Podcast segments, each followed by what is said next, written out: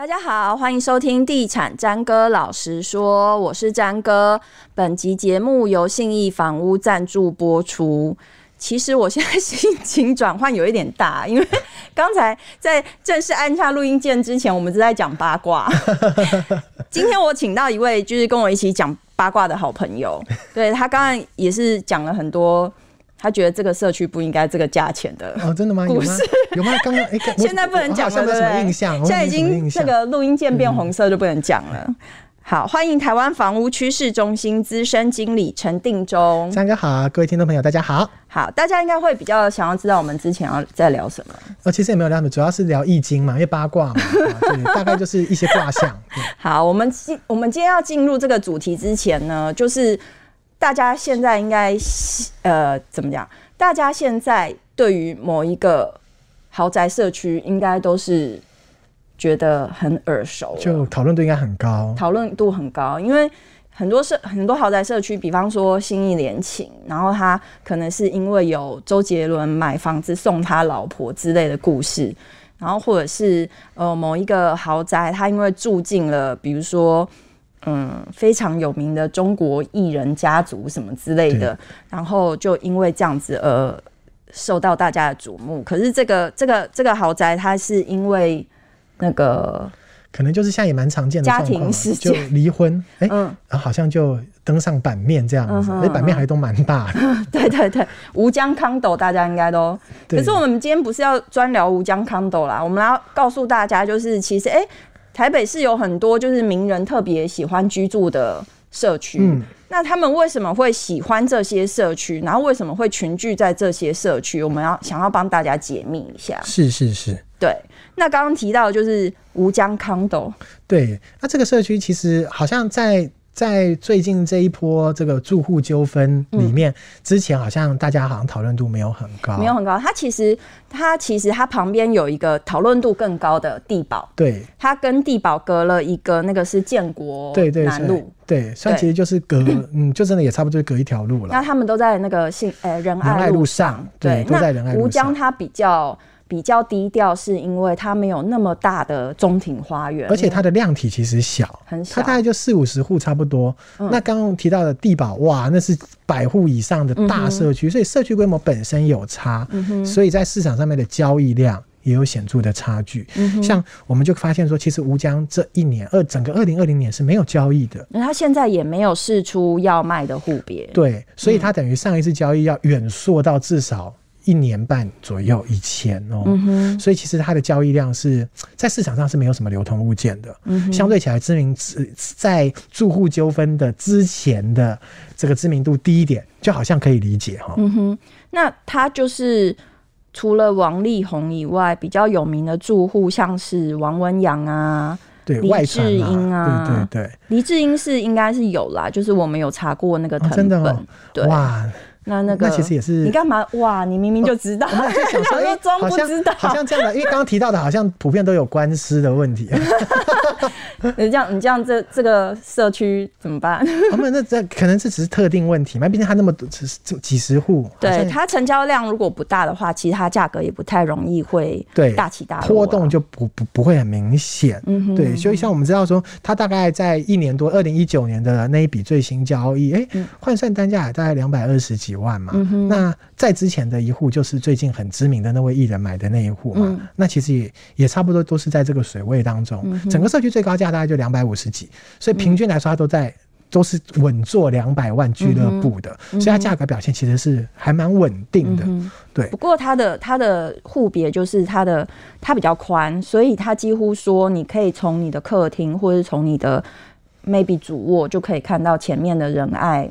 仁爱林荫大道，所以其实算是那个视野算是还不错，开阔。而且它其实这个社区其实啊、呃，它有分两栋，嗯，就一栋是一般市场买卖，另外一栋是地主分回的，就，地主栋、嗯，所以它其实有两栋。那地主栋是走比较小，讲、嗯、小平数好像也不太对，因为也都有七、嗯，也都有个六七十平、七八十平。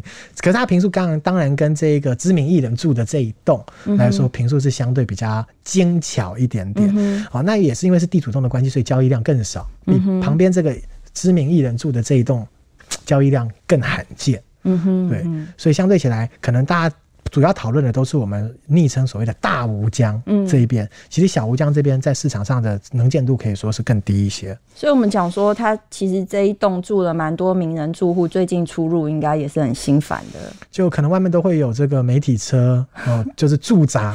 就是走过去的人稍微遮一下额头，人家就以为是不是名人？对对对，而且可能还会有特别把它当观光景点，嗯，走访一下下。就过去像是那个大陆观光团来，他们坐游览车一定要绕过地堡，就是跟大家讲，哎，这是小 S 住的，啊，对对对对。那现在可能就是会特别转移阵地，这样走过路过绝对也不愿错过，对，就会一起来一起看。对对对，就一次过一个红绿灯就到了。对，就真的也是有这种状况。那。我们也，但他这个社区其实虽然说好像买卖相对比较少，哎、嗯，可是他的租的，哎，倒倒还算哦，他有租的，有，他有出租的案例哦，嗯、而且去年就有了，嗯，对，我们有看到他去年在这个台北地震云的租赁这边可以看到，他五月份的时候十九楼，哦，这个、嗯、这个社区大概二十几楼了，嗯、所以十九楼算是中偏高的楼层，他月租四十万呢，四十万，细杂班呐，哎，这个，呃，当然四十万。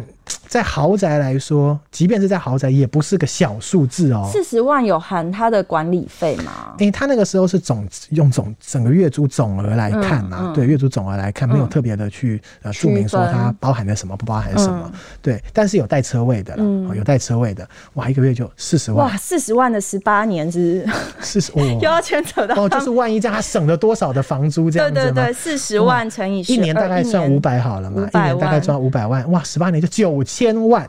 哇塞！哇，所以十八年下来，大概可以这个。但九千万在台湾，在台北市也买不到什么出色的豪宅，呃、大概二线豪宅啦，就是、二线可能。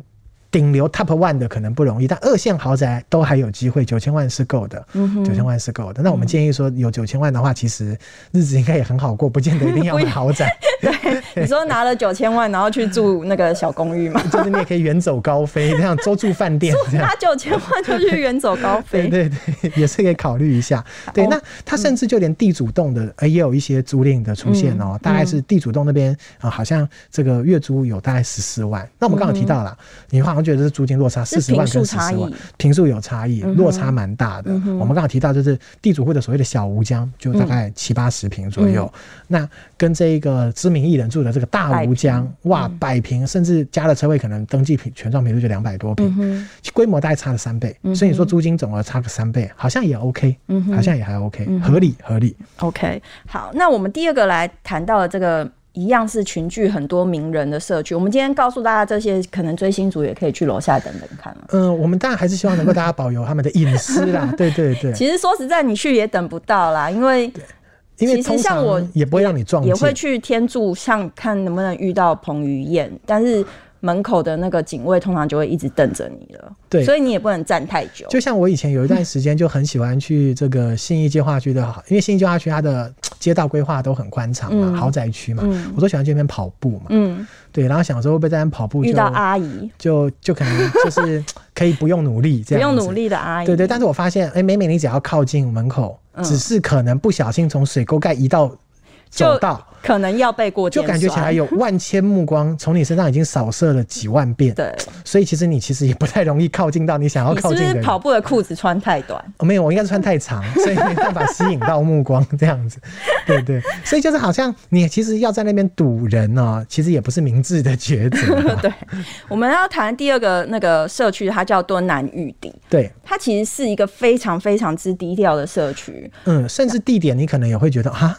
这边有豪宅，会有这样的感觉。因为它的路名有改过，因为这个，呃，因为这个社区而改改那个路名，也是因为长期以来这一那个原本的那个巷子，因为叫四巷，嗯，听起来就四嘛，嗯、然后四巷是像念久，又觉得他住在这边好死巷，嗯，就直接。公谐音不是很好听，所以后来就争取改名，嗯、也是原本这一条路，虽然这条路的住户也不多啦，因为不是一个很长的巷子，嗯、但是也确实以前也就有地方的一些居住的民众，也是希望能够稍微调整一下。他改了一个很好听的叫敦南街，对，就呼应敦南商圈。对，然后他这个域就是他这个社区就改名叫呃，没有这个社区，它就叫做敦敦南玉邸。对，然后大家常常会把这个案件跟另外一个叫敦南寓所搞错，嗯，哎、欸，是因为都叫敦南，然后名字又都有个玉，嗯、可是此玉非彼玉啦，哈、嗯。那这个这个案件其实它的 location，我觉得有些人可能会觉得蛮两极的，是因为这个案子其实离基隆路高架桥有点近，有点近，嗯、然后附近又有一个变电所，嗯，而且巷道老实讲不宽，嗯，敦南街这个巷道其实也真的不宽，它真的很低调啊，对，但是它是一个。豪宅群聚的一个对区块，但是它大隐隐于市。嗯，怎么说呢？哎、欸，毕竟还是离敦南。代销派来的，是不是？大隐隐于市也也确实啊，因为我们刚刚提到说，它这个区块其实离敦南商圈真的非常近。嗯，其实也是市中心的位置，嗯、而且它这边。离所谓的这个台大学区，嗯，也很接近哦。它旁边还是这个和平实验小学，可以说是台北市最抢手的，嗯，国民小学、明星小学之一哦。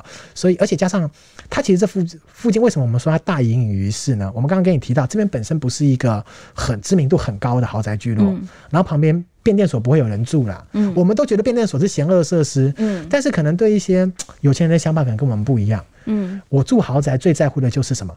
隐秘性嘛，嗯哼，啊，变电所波浪多哦，就是因为变电所。越没有人喜欢我，越要住旁边，就是是这样吗？因为反正我的建材一定会用得很好，不太担心变电所的问题嘛。哦嗯、那我又知道那个变电所不会有人住，对我来说，我的私密性得到确保。嗯哼，对，所以相对起来，我觉得他可能呃跟我们一般在看房地产是用不同的观念来看这个社区。是哈，那这个社区里面住的艺人很有名的，就是张震，就是仔仔。对，而且张震去年又刚拿金马奖，感觉社区是不是有凌波加持？嗯、好像这个社区。有比前一个话题比较少一点，对，而且感觉起来是正面消息。哎、嗯欸，等了三十年，四度入围，终于拿奖，哎、欸，嗯、这听起来是很励志的事情。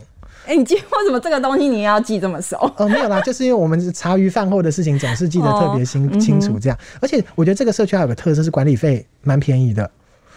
哎、欸，对耶，为什么？对不对？有没有很惊讶看到这个数字？就是据据说当初那个呃。刚卖的时候，有一些这一个可能这个叶配的一些呃布洛克什么的有写哦，他一瓶管理费才一百五十块。为什么？一百五十？哎，可能民众大家可能不是很有概念，管理费一百五十块是什么样？因为大家可能六七十块习惯了，所以一百五觉得。而且现在在台北市的新的小宅案哈，小宅案它其实因为户数不多嘛，嗯，所以台北市很多新的小宅案的管理费都一百二、一百三了。嗯哼。那通常大家觉得豪宅应该要两倍吧，三倍才合理，对不对？嗯。结果他一百五，嗯，不是两倍，是没给他给三十块你了。因为一般的豪宅大概就是两三百以上，差不多。对，对有一些可能更贵。对，有一些可能就是将近四五百。因为他可能假设还有什么东方文华的物管啊，或者是那种你知道，哦，你这样可以直接讲那个案子也没关系，你都讲出了我不要直接讲。那所以说这个案子听到一百五十块。管理费一平，其实是真的相对蛮亲民，还是没什么管理，应该也不至于。我很少听到豪宅没有管，没什么管理了。对，可能真的就是部分真的是在管理上面确实是做到了非常的这个，呃，应该说是去无存精了。对对对，所以它的管理费相对起来就比较精实一些些。这个在几个我们今天看到豪宅社区里面，它相对起来价位也算比较平实。嗯，对，比较平实。大概平均来说，以最近这一年来讲，大概就一百三十多万左右。嗯、那社区最高价也才一百五十几万。听到才，大家会觉得说一百五十几万，觉得我们价值观扭曲。对，但其实也不是。为什么？因为你其实现在，譬如说，呃，你可能在这个嗯南港都可以看到一百多万的案子。对对。那这个精华区的豪宅。也一百多万，嗯，所以其实相对起来，它算是价位比较，呃，距离感没那么远的豪宅社区。而且它其实屋龄没有很高，欸，哎，它才年轻，才完工而已。对对，完工没有很久，大概就两三年的时间。对，所以就是我们讲的不是什么中古，所以它这个价格在台北市的豪宅市场算是对富豪来说算是比较，你知道，零头小钱。呃，相对起来是啦，对，对，因为你知道在在一来一去的世界里面，它大概就是大概。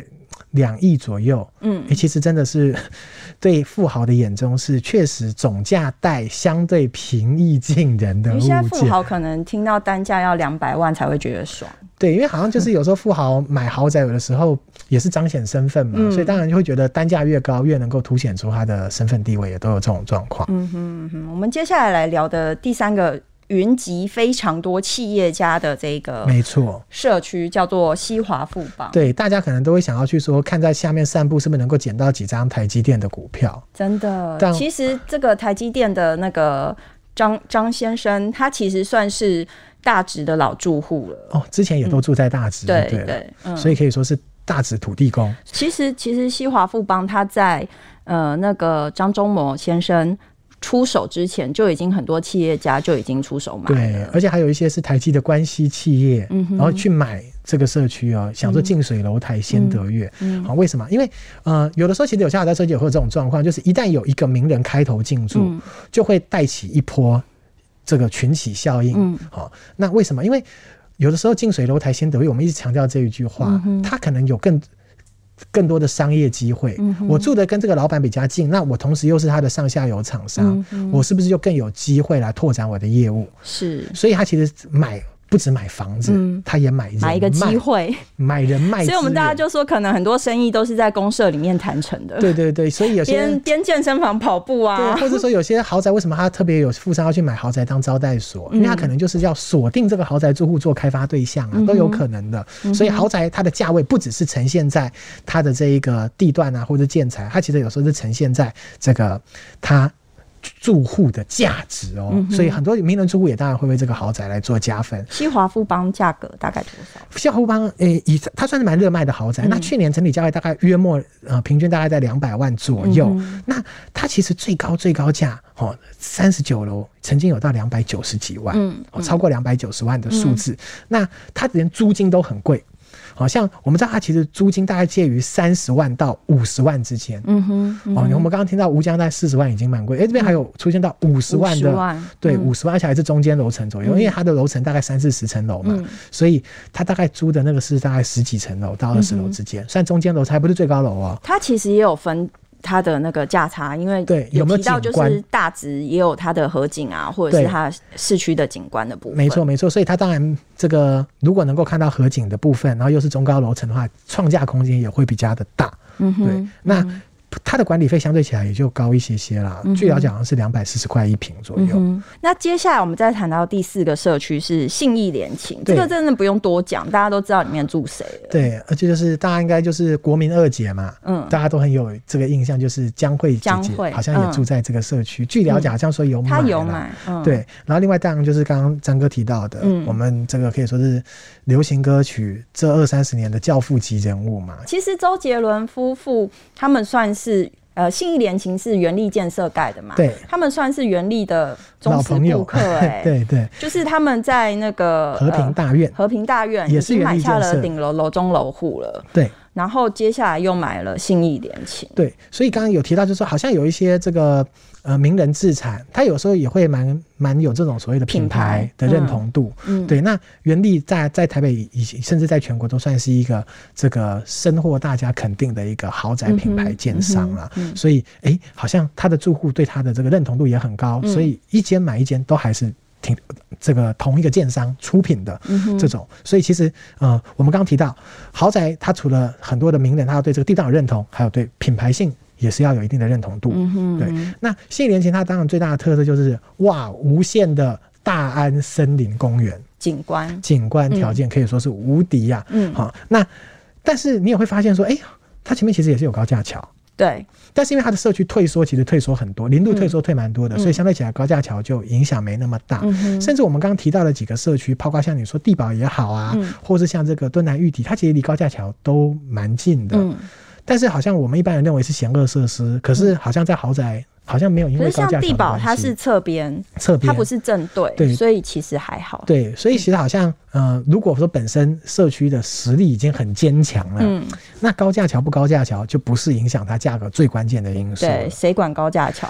对，我只管高不高架，我不管你桥不桥，而且我够高架，我就能桥。对，所以高架桥其实有其他的意涵呐、啊。嗯，对像像信义联勤应该算是它创价算是蛮高的。对它，因为它有史以来的最高价，哇，直逼三。三百万呢，二九九，嗯，对，这个感觉起来就有点感觉是要韬光养晦，我不要超过三百万的感觉，嗯、因为毕竟三百万现在在国内可以说是一个指标性的防线嘛，对，对，所以大部分都二九几、二九几这样子，嗯。嗯、对。那它甚至去年一整年的平均价位啊，我们如果不看一些预售成交的案例，它其实平均价也到两百五十万以上，在去年平均来说，嗯、所以其它的这个整体的这个价位的维持。也是非常的出色，嗯，对，嗯、那只不过它的这个管理费啊也可观呢、欸。嗯、你看一瓶可能都要到三百五十五十块一瓶，嗯、那你动不动可能就是两百多两百瓶左右，嗯、哇，乘上去一个月的管理费可能就六位数字，嗯哼，哇，所以一整年。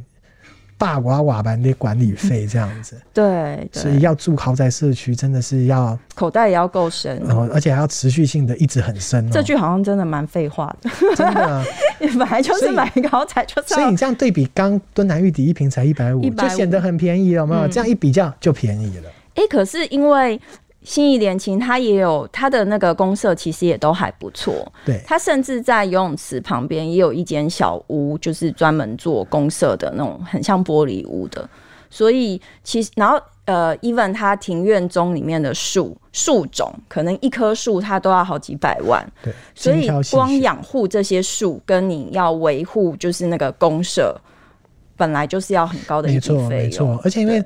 呃，有时候豪宅它不，它的维护公司不只是在所谓的硬体，部分还有很多软体嘛。嗯嗯、有时候豪宅都会很多的服务啊，嗯、然后有一些可能还会特别帮你设计一些些这个贵妇们的下午茶活动啊、等等的。那这些都是软性服务，也是管理上面非常重要的一个环节啦。嗯、所以当然价位高，它其实也呈现在不只是硬体的维护，还有软体的供应、软体服务的供应上。嗯哼嗯哼。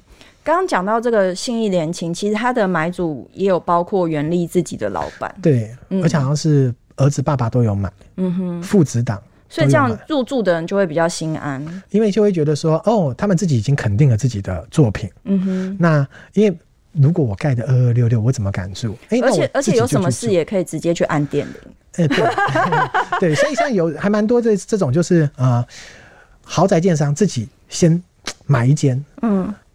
帮大等于帮所有的住户来，然后去按电铃，发现是毛坯。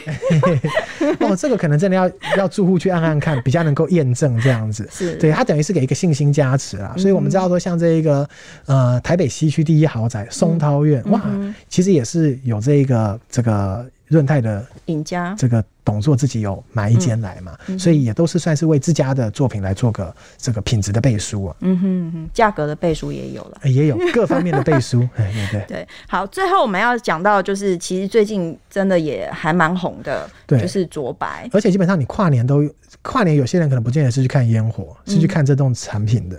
为什么？因为你跨年地点离这个豪宅太近了。对，它真的，其实我觉得它算是我心目中盖的蛮盖的蛮好的一间豪宅。就但是你知道我我我就觉得台湾是一个比较潮湿的地方，所以纯白的外观有的时候就让我觉得怕怕的。嗯，就觉得好像他有强调，他这个就是数十年如一日，对对对，而且再怎么说，它是一一栋豪宅，应该其实你的管理费应该也有花在，对对，我在想应该是这方面一定是有编列相当的预算，相当大的预算，对对对，而且这个几个豪宅里面，它的交通条件可以说是最好的哦。嗯。捷运象山站一出来就到了，对，就到了。交通条件极佳，虽然说我相信里面的住户搭捷运的可能性比例是比较低啦，嗯、但是至少说它的地点上面的 location 来讲，可以说是一定是 A 级的地点了。新一计划区捷运站边，嗯、哇，这个在银行，你如果今天是买卖房子，这在银行眼中绝对是 Apple 的物件了。像我之前就有说过，就是很多豪宅，我们都会说哦，它是富二代聚集很多富二代的豪宅，可是这这栋豪宅算是聚集很多的富三代。算是比较年轻，然后比较有财力的，对，对，算是相对比起来，呃，组成可能稍微这个年龄层比较中生代一点点。对对对，讲新生代可能也太。